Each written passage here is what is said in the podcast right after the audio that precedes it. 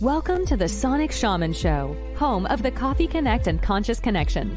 The show is dedicated to empowering you to perceive, know, be, and express your unique voice in this world without the fear of judgment of others through healing, coaching, and educational services. In each episode, Hank and his guests offer tools, techniques, and inspiration to help you step into your potency. Now, here is your host, Hank Setala. Hello, everyone. Of course, my name is Hank Suttle, and I have such an amazing guest with me today, uh, Stormi Lewis. She is a multi published author, podcast host of Bookish Chatter, and story sharing guru. And I want to just thank you so much for coming on. And how are you doing today?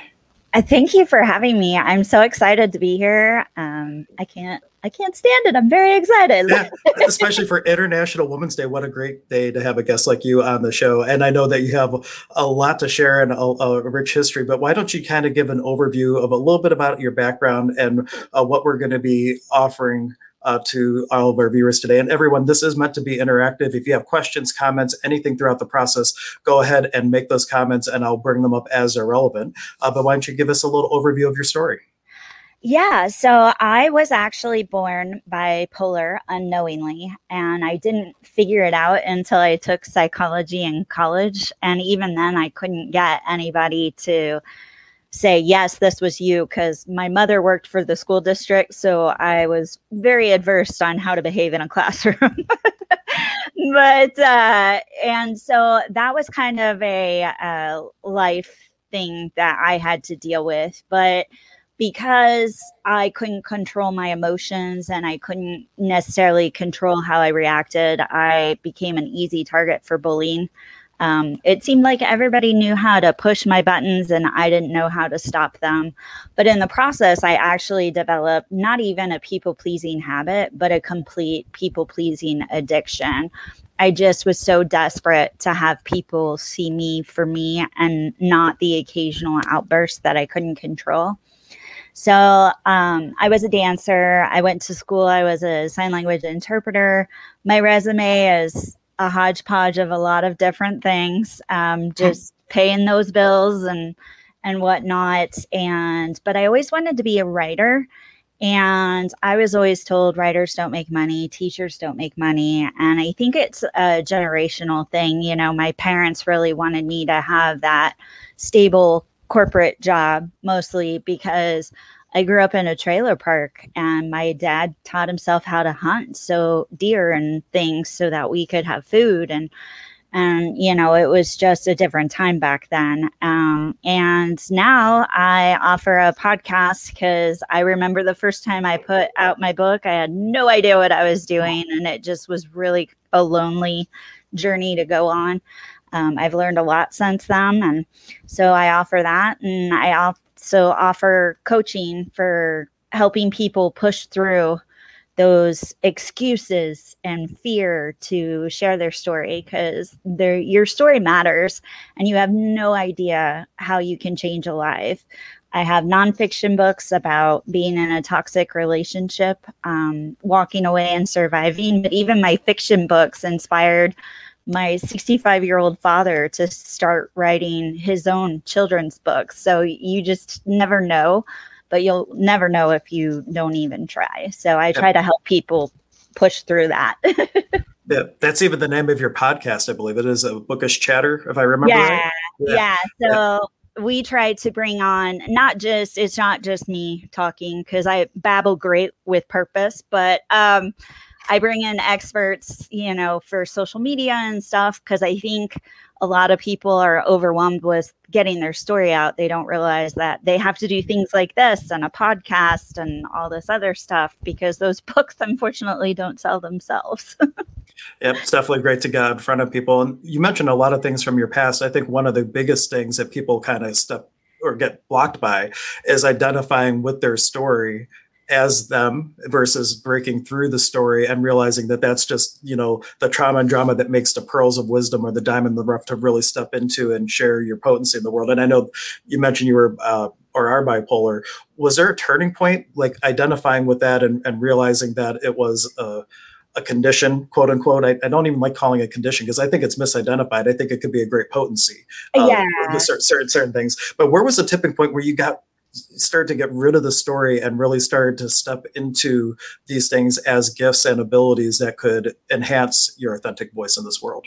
You know, I'll be honest. Um, we don't talk about it in my family. Um, I, I think it was because there is so much negative stigmatism tied to it that um, and I have lost jobs. Um, when I first figured out what was wrong with me, um, because nothing was more freeing than knowing there was you were different and getting somebody to believe you when you kept saying you were different. because I knew like my brain raced. I have ADHD really bad. Um, but there were days where I couldn't sleep at all. And there were days I couldn't get out of my bed. And there were days where it comes with suicidal thoughts on a regular basis. And the thought of, you know, you're not good enough, and the fact that the world would be a better place without you. And it's just a part of it. But I knew somehow I figured out really at a young age that that wasn't the real me. I kind of characterized it as its own personal identity. Um, but I didn't start taking medication and therapy until I moved to Vegas because I finally found somebody that was willing to listen to me. And um, I've always been told that I'm very intuitive of it. Um, I have what I like to call like my bag of tricks. Mm. um, to help me kind of survive. I know that if I feel kind of hungry, I really need to eat something because for whatever reason, blood uh, bipolar people, their blood sugar drops, and that's where we get really not so nice. and I tend to live to my name a little bit more those times. So I always had snacks as a kid. I always stuffed my backpack with snacks. I read a lot um, to kind of keep myself preoccupied. Um, and just did a lot of things. So once I figured out, um, at first I tried to tell everybody, and then I kept getting fired um, because nobody wanted to deal with me. And I was like, no, I function, I swear. but nobody wanted to hear it. Um, but my therapist was very surprised at how aware I was of it. Like, if I do get a suicide thought, I don't focus on it and I don't even get to that planning stage. I actually just count them. And when I get to a certain number, I call in and I'm like, hey, my meds need to be changed. Like something's off. So um, I'm usually the one reaching out to them, letting them know if there's anything off. But to be honest, it was still a secret. And it was for the longest time, I felt like I was almost cursed. Like, why would I have been designed this way. Like, who would purposely give this to somebody, you know, kind of thing. And it wasn't until really last year, kind of 2019, that somebody said, until you actually share it, then you're not really sharing all of yourself. Um, it's a part of you. And I knew it was a part of me and I knew it didn't define me, but now it's kind of a mission to get other people to realize that yes, I have this, but it's not all that I am.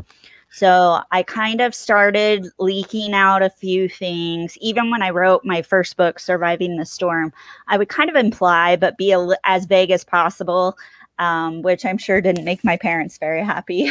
but, um, you know, I just, I was really getting to the point where I felt like if I can help somebody. I mean, I've been dealing with this my whole life. I've figured out how to survive and I've figured out to even when I got in the abusive marriage and I decided to walk away, I made the choice to break my people pleasing addiction first and foremost because I knew if I didn't, I wouldn't survive.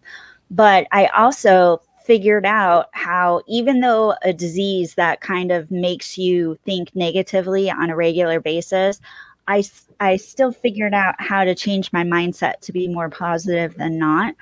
So that's why I like to make it a part of my story because so many people feel like they can't share their story because they have that imposter syndrome, when they just don't think they're good enough. And so my standpoint is is if I can still do all this stuff that I do with a negative mindset and I still know I'm worth enough, then I promise I've got you. We'll get through this.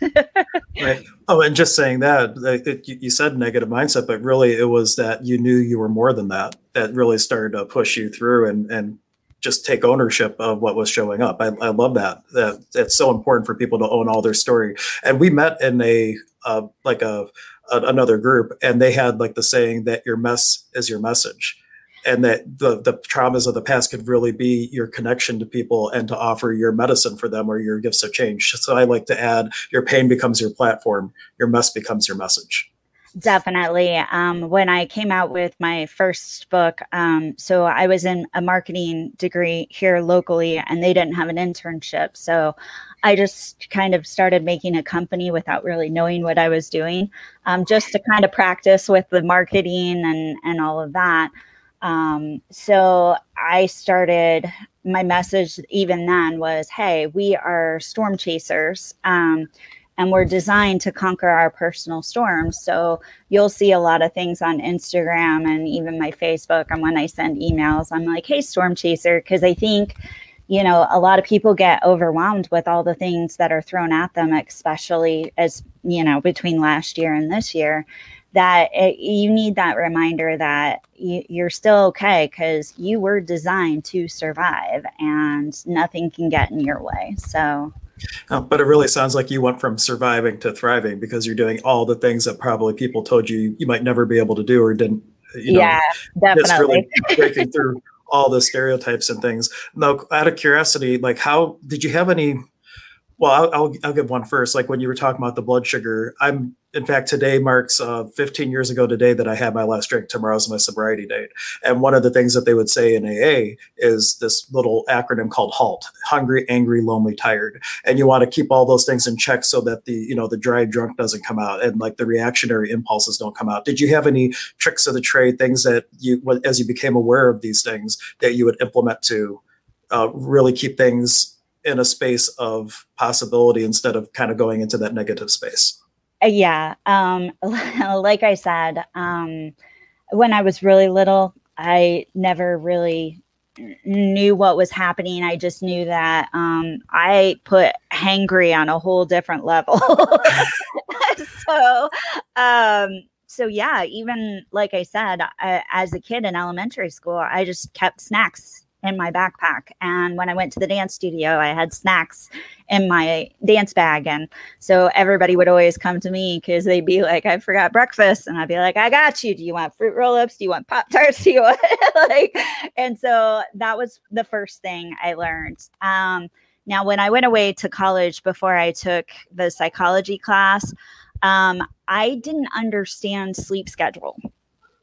And so I know that I think better in the morning. So I tend to have my classes start at 8 a.m.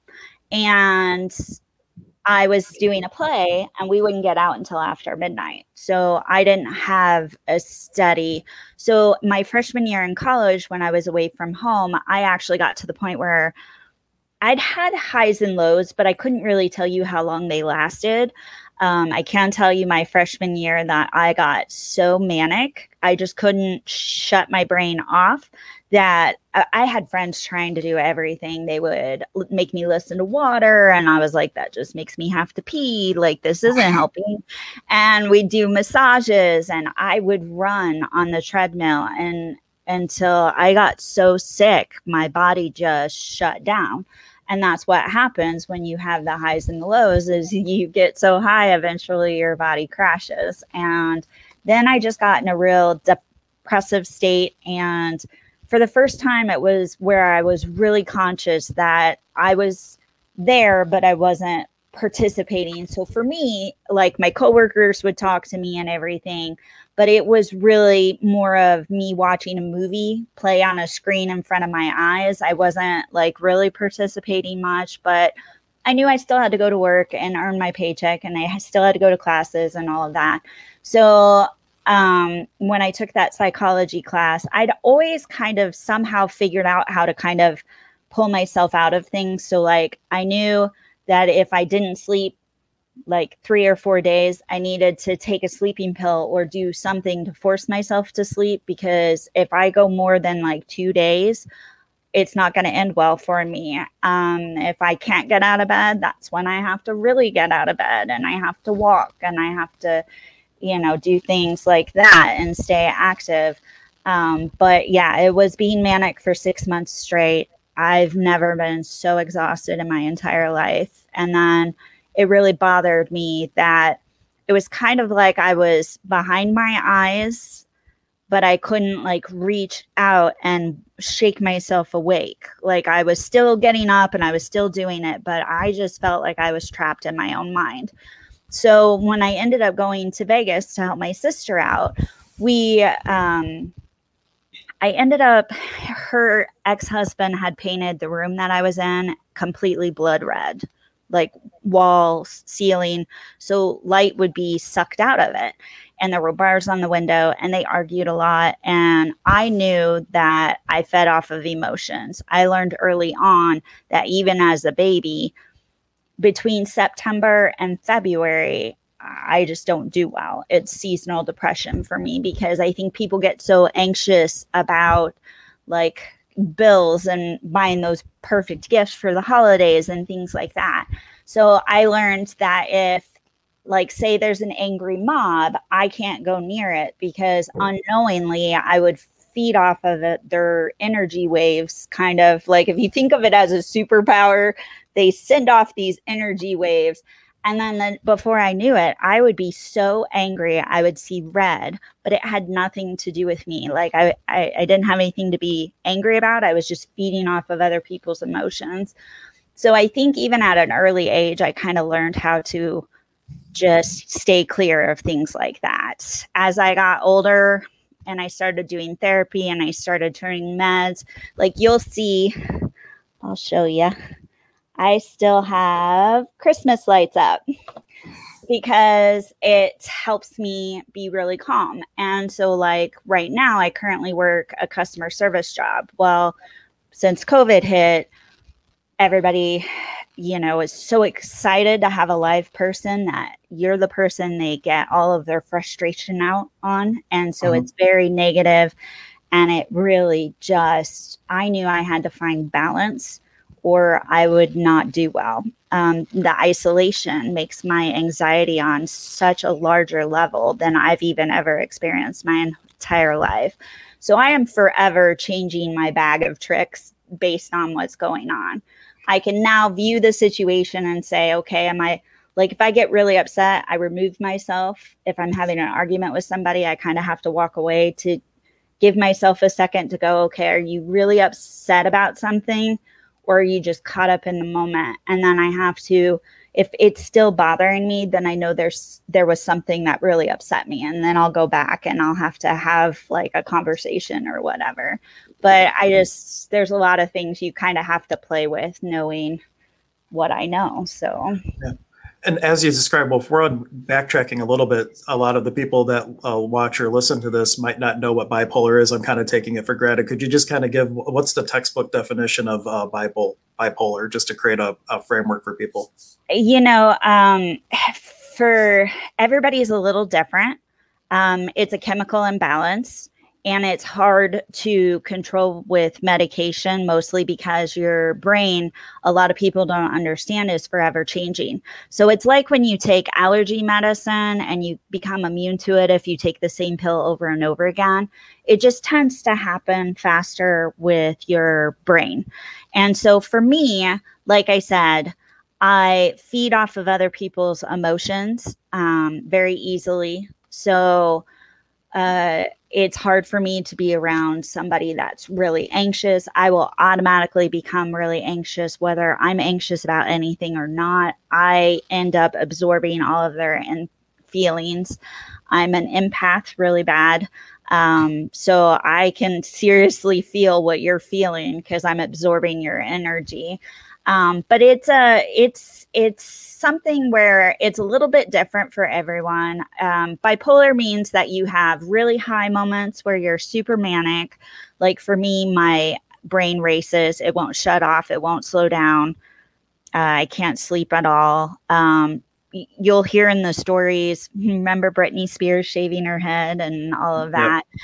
um, people tend to max out credit cards because you just get so high naturally um, with the endorphins that it just really feels like you're a superhuman that can do whatever. And so those that get on the news typically haven't quite figured out how to you know manage it with medication and therapy and things like that. Um, depressive states like i said um, for me i don't ever envision like me taking my own life and i think that's because i already ha- have that self-worth that i know my life means something so as much as I try to explain it, uh, I will never take my own life. But my suicidal thoughts are more like getting in a real bad car accident or something happening to me.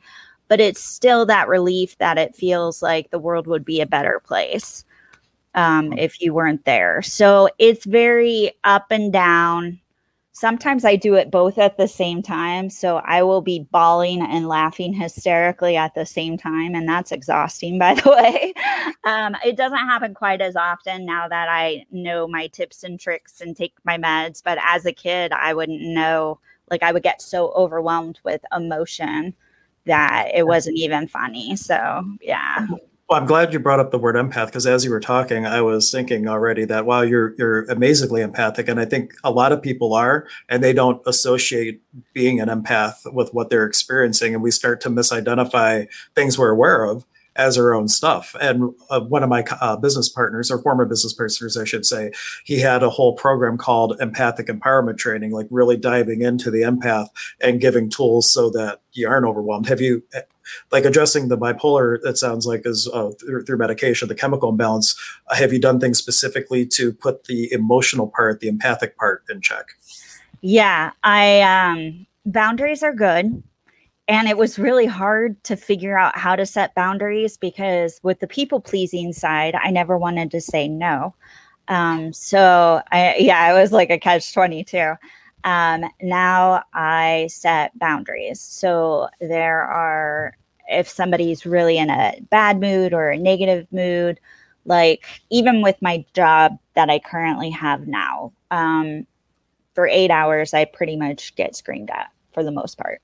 So on my breaks, I will get on Facebook Live and I'll watch dry bar camp comedy and comedians and stuff and just kind of decompress.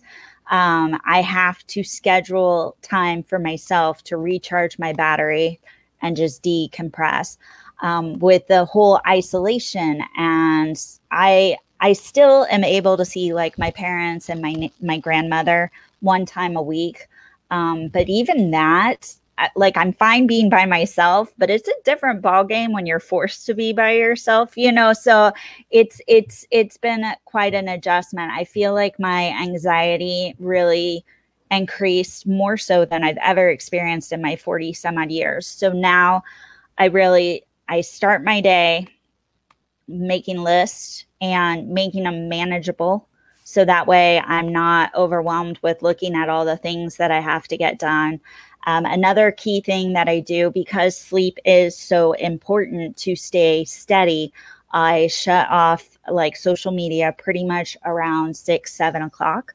So for two hours before I go to bed, like I'll watch like a TV show. Although lately I've been watching Criminal Minds, and I'm not sure how well that is for yeah. me, but but I love the show. So um, and I'm writing about a psychopath. So I, you know, but it's, it's I, yeah, I have to I have to kind of focus on something else um, I don't get on Facebook very much because Facebook was just really becoming so negative. And I actually cut down, I was connecting with a lot of people for business, but um, so my Facebook account, don't be offended if I don't add you as a friend. That is my safe zone.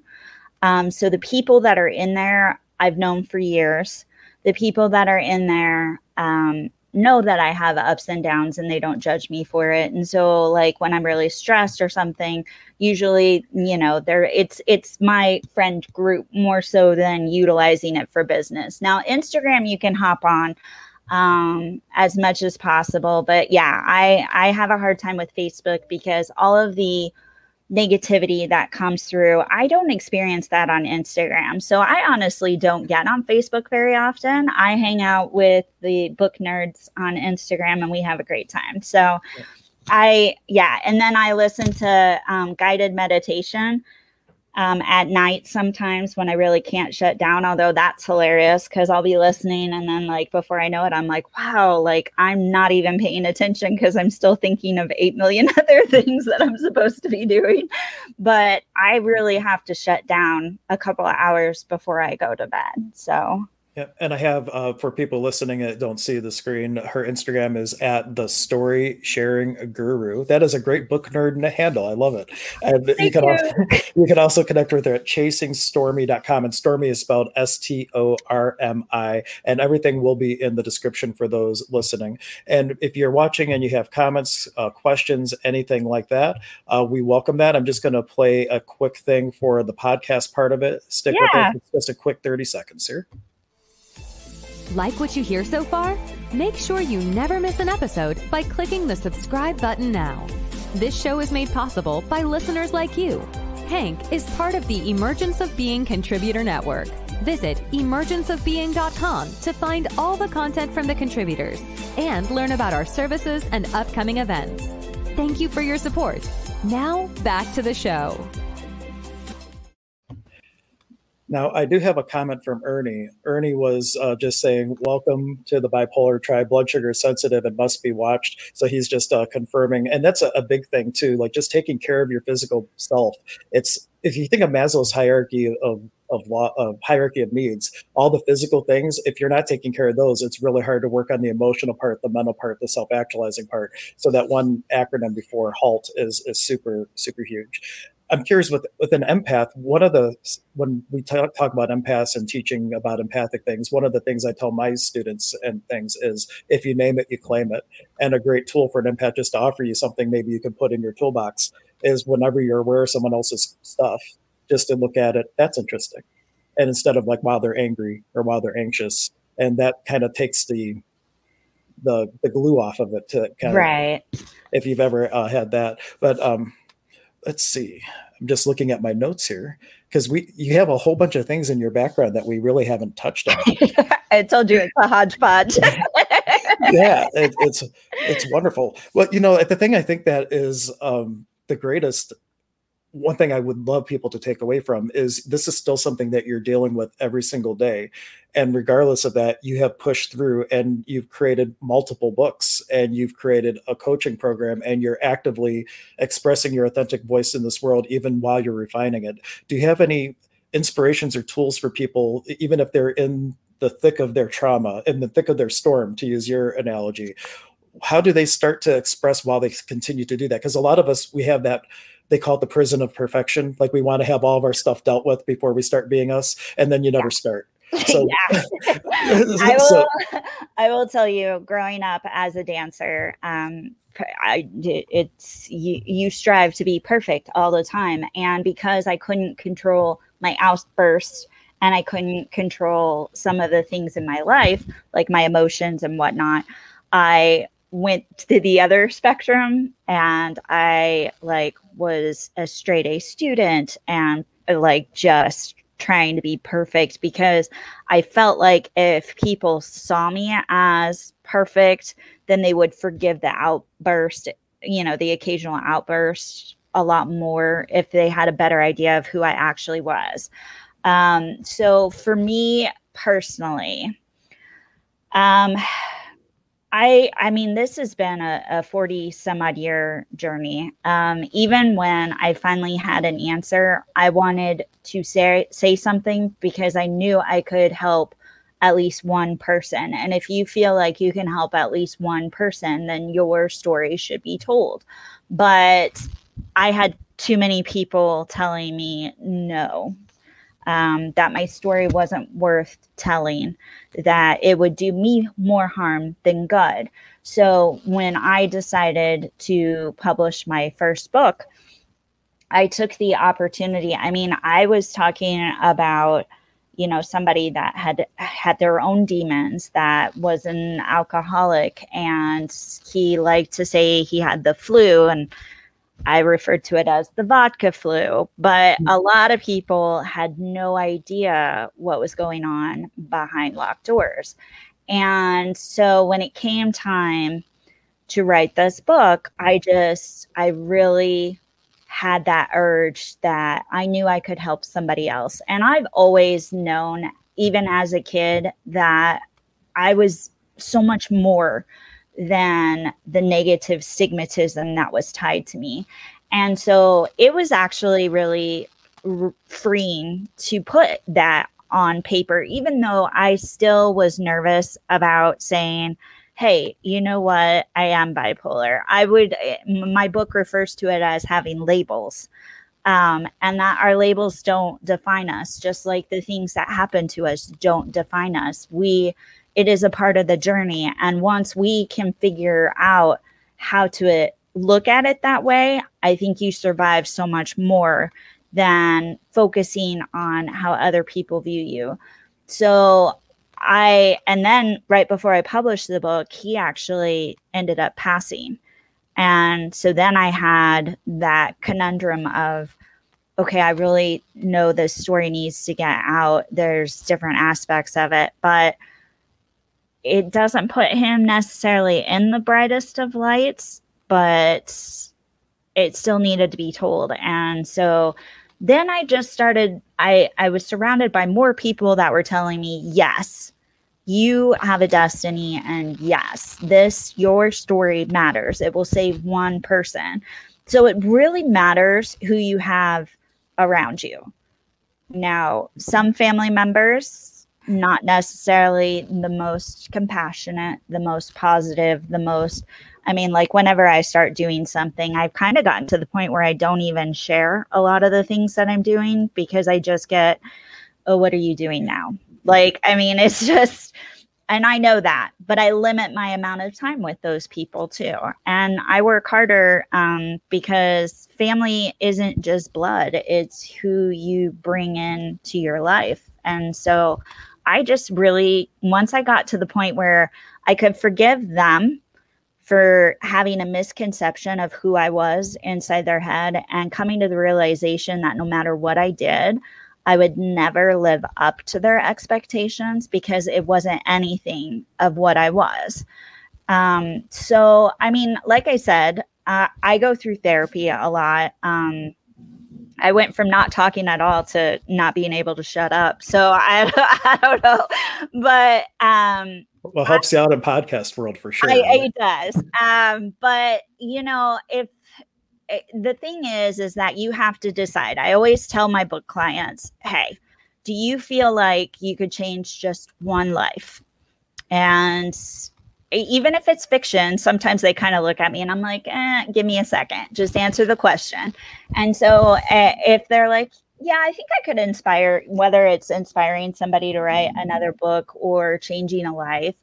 And then we talk about in in the group that we met in that if it was closed, like if your trauma was closed, and if you were able to share your story, because um, that is an important part I had already kind of gotten to the point where I had already forgiven everybody in my life for not seeing me for who I was and not wanting to hear my story and and not accepting that I was on this journey to help others. Um, so you you have to get there, and it's hard to give advice on how to get there because it's such a personalized journey, you know. So everybody will get there in their own way. But what I suggest is I can't tell you, even if you're not a writer, even if you're like, oh, I sucked at English class. I was there. I, I can't spell to save my life. Um, my spell check goes, seriously, what is this? Like, so just, but, uh, but I stink at journaling. So sometimes it was easier when I was younger to write from a different point of view but I was still sharing my story until I found my mm. voice to share it publicly. So if that's what helps you get through, but I think whether you're not a good journaler or if you can take it from uh, think of it as a character's point of view. for the trilogy that I'm writing, Sophie Lee was always kind of that badass girl that I always wanted myself to be. And now I feel like I'm more like her now. So it's kind of fun to write from her perspective. But, uh, you know, uh, just get in the habit of you know sharing your story processing it get a good friend um, now i talk people's ears off but for so long i was really encouraged not to say anything and i think that's why it took so long to get to that point where i was like you know what? I'm not cursed. I'm not evil. I'm not all of these things. But it took practice. So even if you sit in front of a mirror always make sure you start with a positive talk about the negative and end with a positive. So you can sit at your on your bed and you can you can even record videos now on your phone and even if you have no intention of actually posting them give yourself a compliment to start off with and then talk about the things that you struggle with but then make sure you spend the last half talking about the things you've already accomplished. Now, sometimes it's hard when you're on these great big you know platforms and everybody's like i've got like especially in clubhouse and people are like i've got 50 million dollars or whatever it is. And so it's hard to look at those little wins as a win but no matter how big or how small they are they're your wins and you earn them. So like even if it's hey i got out of bed today high five. Like some days are like that. Some days I can't, I don't ha- like, even if I wouldn't walk, if I still put on my tennis shoes, I would celebrate that. Like, yeah when I was getting sober, that was a big thing. Like you just waking up in the morning, getting out of bed, forcing yourself to have breakfast. They would say that when you're that depressed, you just need to act opposite until you start to step into that new space. And a couple things that I that I want to ask a little bit more about your book. Ernie was just saying, and I I do the same thing that he likes to say he's been diagnosed bipolar to avoid claiming I am bipolar and I do the same thing. Like, uh, my name's Hank and I can't safely drink alcohol. And in the English language, it's really crazy. Like the word I am like eh, how we associate things after that. Like my wife is from germany and if she were to translate i am hungry to german she would say i would have i have hunger not i am hungry. Because there's a whole thing that's your state of being. So just to recognize the labels as not defining you and and not being you i think was a huge thing that you contributed. And another thing surrounding yourself with that like energy. We have a saying in Access Consciousness just for me, just for fun, never tell anyone. And you only share your deepest aspirations with people who are actually going to be a contribution to whatever it is that you're looking to create in this world. Now, I know you have one book on the way, you've already have two books written, and it sounds like a lot of your processing has happened through your writing, if I'm if I'm following yeah. everything. Uh, yeah, I mean, um, yeah, I again, my background's a hodgepodge. Uh, dancing was huge for me. Um, dancing gave me the ability to play whatever character um, that you know the story of the song and really practice emoting and it was just so nice to get on stage and just perform and not be myself but it was really funny because I was actually, I mean, I know it's hard to believe, but I was really a quiet and kind of shy kid. now I'm I'm obnoxious and I turned 40 and I was like, ah, whatever. um, and now I can't stop talking. But so um, dance was huge for me, um, but it also had drawbacks because those kids um, I spent most of my time with, and a lot of them, because they figured out that they could push my buttons and they found joy in seeing me erupt, um, I got bullied a lot and I got excluded a lot. And and I used to, my mother would have all these conversations of, why do you keep putting yourself through this? And I just kept saying, because I know I can convince them to like me for me. Like that was my go-to theme. So at 35, when I realized that if I kept going down this road, there's no guarantee that I would still be okay. Like I, I was a sign language interpreter, so I actually did for a little while interpret for the kids that got put in the mental ward.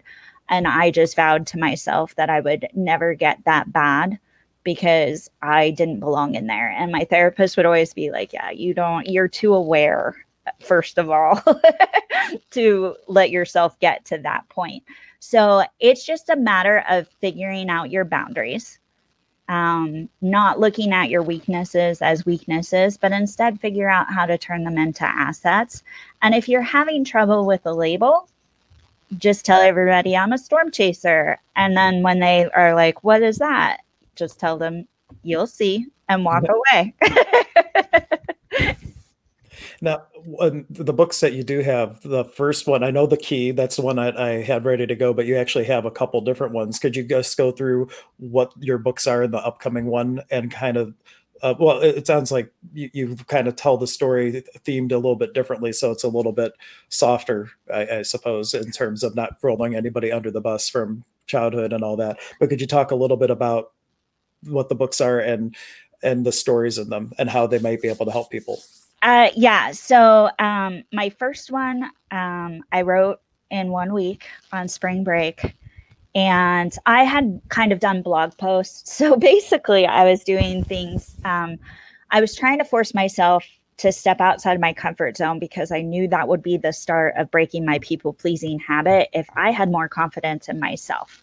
And so I would do things like I took an archery class, um, which I, if I think about it, everybody just needs to duck because only Lord knows where that arrow is going to go. But if I didn't think about it at all, I hit the bullseye every time. It's really, it was really kind of funny. And the the guy that was working with me would just shake his head and be like, "I've never seen anyone like you." And I go, I get that a lot. but I ended up doing a yoga class, and that turned into a trip to Belize. Only she said, "You have to do this for the blog." And she neglected to tell me that it was more of a couples trip. So I showed up single by myself. What up, peeps? And then was like, OMG. it was all these other couples. So that was awesome. But she had told them about the blog ahead of time. And so every time I turned around, they were like, Stormi, you got to do this for the blog. And I'd be like, mm, I'm not sure I need to eat a termite in the middle of the jungle. I'm good. But I still did it. Minty fresh, in case you're wondering. It's like okay. eating a breath mint. But um, so I was taking a lot of time stepping outside of my comfort zone and just trying to really figure out who I was and get back to that confident girl that I used to be as a kid before too many people started telling me don't talk so much and you know don't act out so much and you need to behave differently and things like that. Um, so the first book is surviving the storm and it is purposely set up. You will see parts of my blog um, through you know in the beginning and it's my honest journey. I'm like hey I suck at darts. I suck at this. I suck at that. And and it's uh, it's me being a nerd and you along for the ride. And most people enjoy it. Um, and I actually purposely didn't put a description of what I was experiencing in my marriage until the last third of the book because again, I wanted people who were reading it to say, "Wow, if she was going through this and still walked away and did all of these things then and she's okay then i'm going to be okay too no matter what you're facing. So surviving the storm is just about me kind of discovering myself. Now there's a second book uh, fuel for the storm.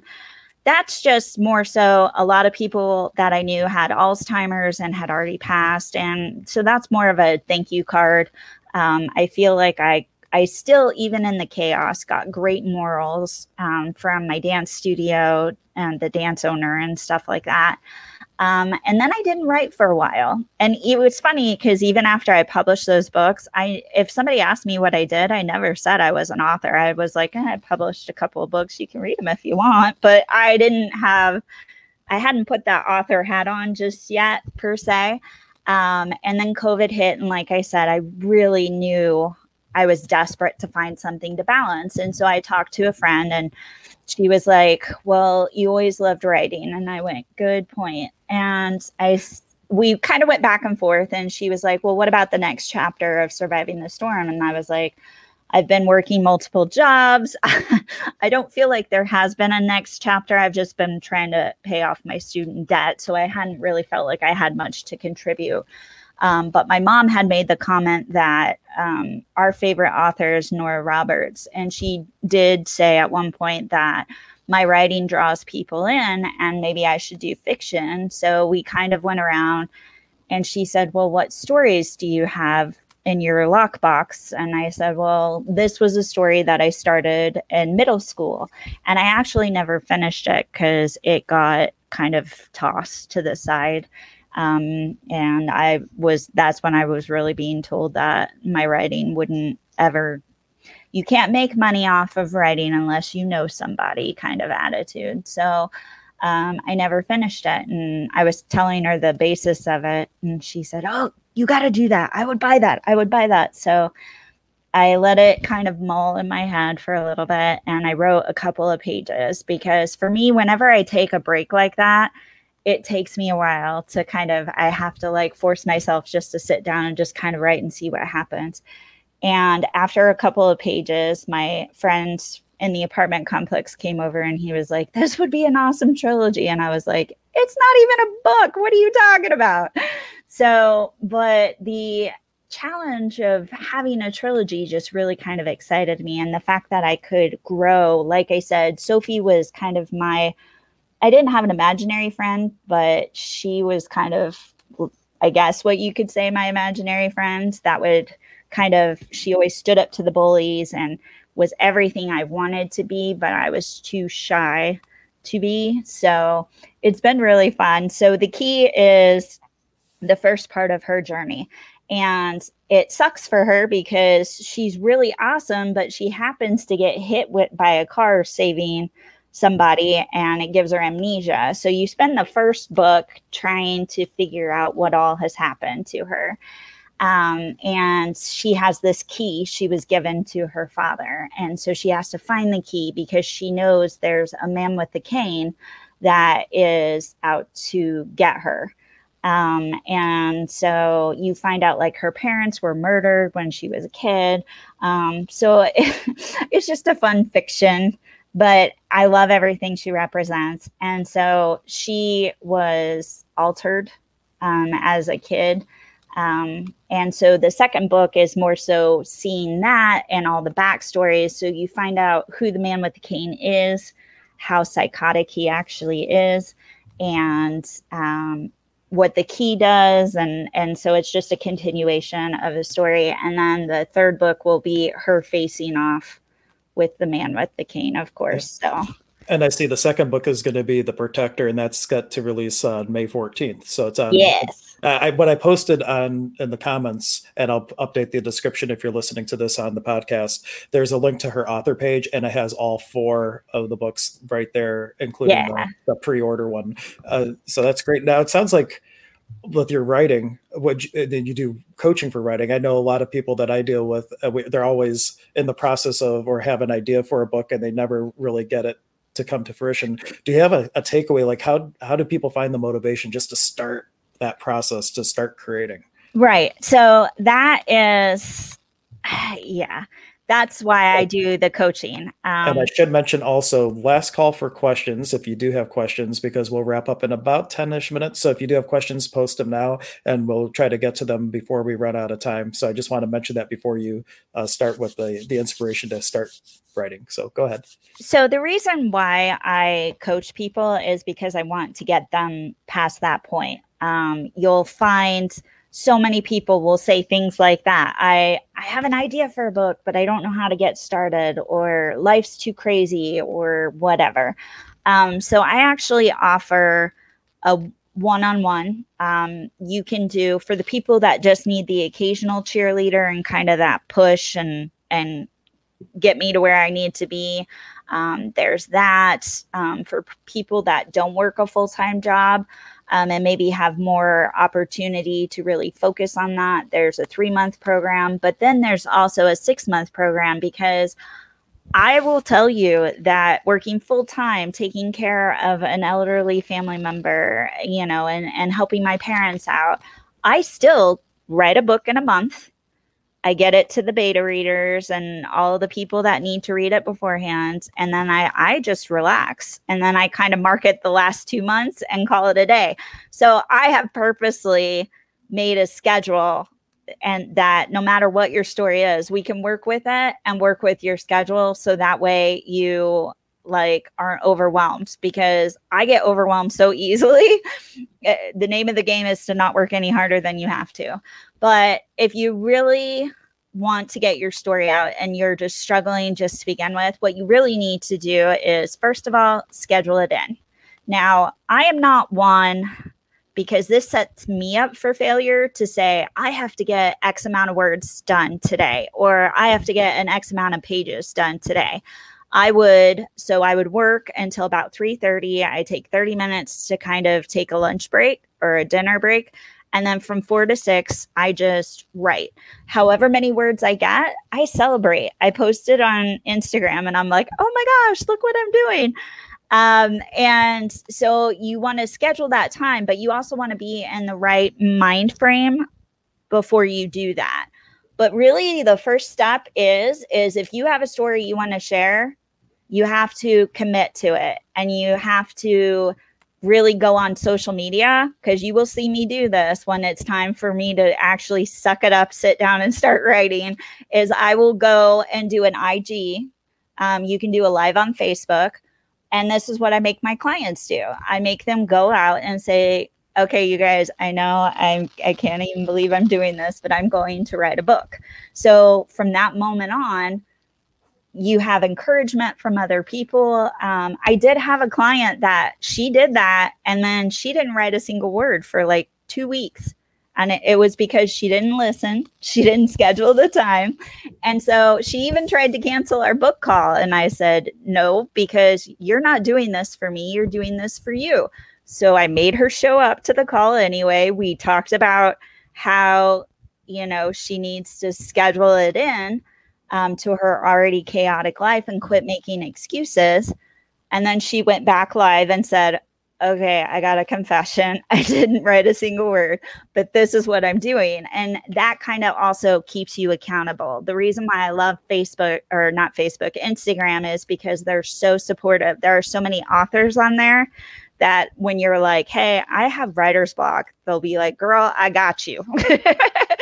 and they support you the entire time. So that, that those are just some things that I would do to kind of get you going on actually putting your story onto paper. And one thing to go along with that, people who are in my field, if you're a healer or whatever your your unique voice in this world is, by putting something down on paper, whether it's fiction or nonfiction, you are basically owning that you have that information you have those gifts to offer other people. And that is the fastest way to manifest for yourself is to acknowledge that you have it and you have it available to give to others. That is one of the key secrets if you will exactly. of, of manifestation. Any final thought before we wrap up? We didn't have, it's a quiet group today but also i'm not i'm not usually on in the afternoon so they're not used to me being streaming. This is it is, for me. It is all good. I, will talk forever so you know no. I, you have to cut me off because I'll just keep thinking of things. But yeah, the most important thing is to always know that you matter, your story matters, and your mess matters. So don't use the excuse of, you know, life's too crazy or you don't know what you're doing because there are plenty of people out there eh, like me that can help you get to where you need to go. But if you can save, and I say save, you know, I'm not talking about just if you have a traumatic backstory that you could, like I did, help somebody walk away from a, an abusive marriage. I mean, like I said, my fiction books have, my dad's working on his second book. I have created a monster, I swear. and I, I'm okay with it. So you just don't know what your story will inspire, but do it for you and do it if you know that somebody else because everybody not everybody will like your stuff but there will be people that do. And if you think about it you're not only hurting yourself by not sharing your story but maybe they haven't found their author yet and they're waiting for you.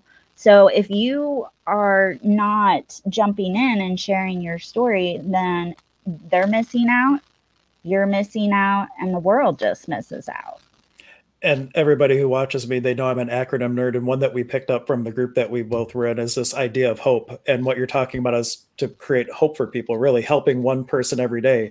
That in and of itself, of course, do it for you. But what change could you be in the world, even if it is just one person? You know, exactly. that, that right there is a success. So just as a reminder, everyone, uh, you can connect with Stormi on her Instagram, which is the Story Sharing Guru. Her website is Chasing Stormi, and that's spelled S T O R M I dot com. And her podcast is Bookish Chatter. If you want to nerd out with your book out, you can uh, go ahead and tune in to her podcast and uh, check out everything she uh, she is offering. And Ernie's just checking in, uh, just sharing your light. Absolutely. It, if you share your light, you're in the flow and you have more that you can share. If you exactly. keep inside, you know that's that's uh, it's a disservice to yourself really but there's no wrong to that. People are where they need to be but what energy space consciousness and choice could all of you be to start to tell your story have your pain be your platform have your mess be your message and really start to be the catalyst for change in the world? That's where it starts. Just fix you express you and there will be this massive ripple effect. Exactly. but thank you everyone for tuning in and um, Make sure you also remember all the podcast episodes are now archived. You can get on iTunes, iHeartRadio, anywhere where Spotify. They're all uh, available for you to download. And we will catch you next time. Thank you so much. Thank you for having me. Thanks for joining us today for the show. The Sonic Shaman is part of the Emergence of Being Contributor Network. Visit emergenceofbeing.com to learn about all the contributors and learn about our services and upcoming events. Please take a moment to subscribe to the channel. You can contribute to the show by supporting our efforts and sharing our content with those you care about and those who need it most.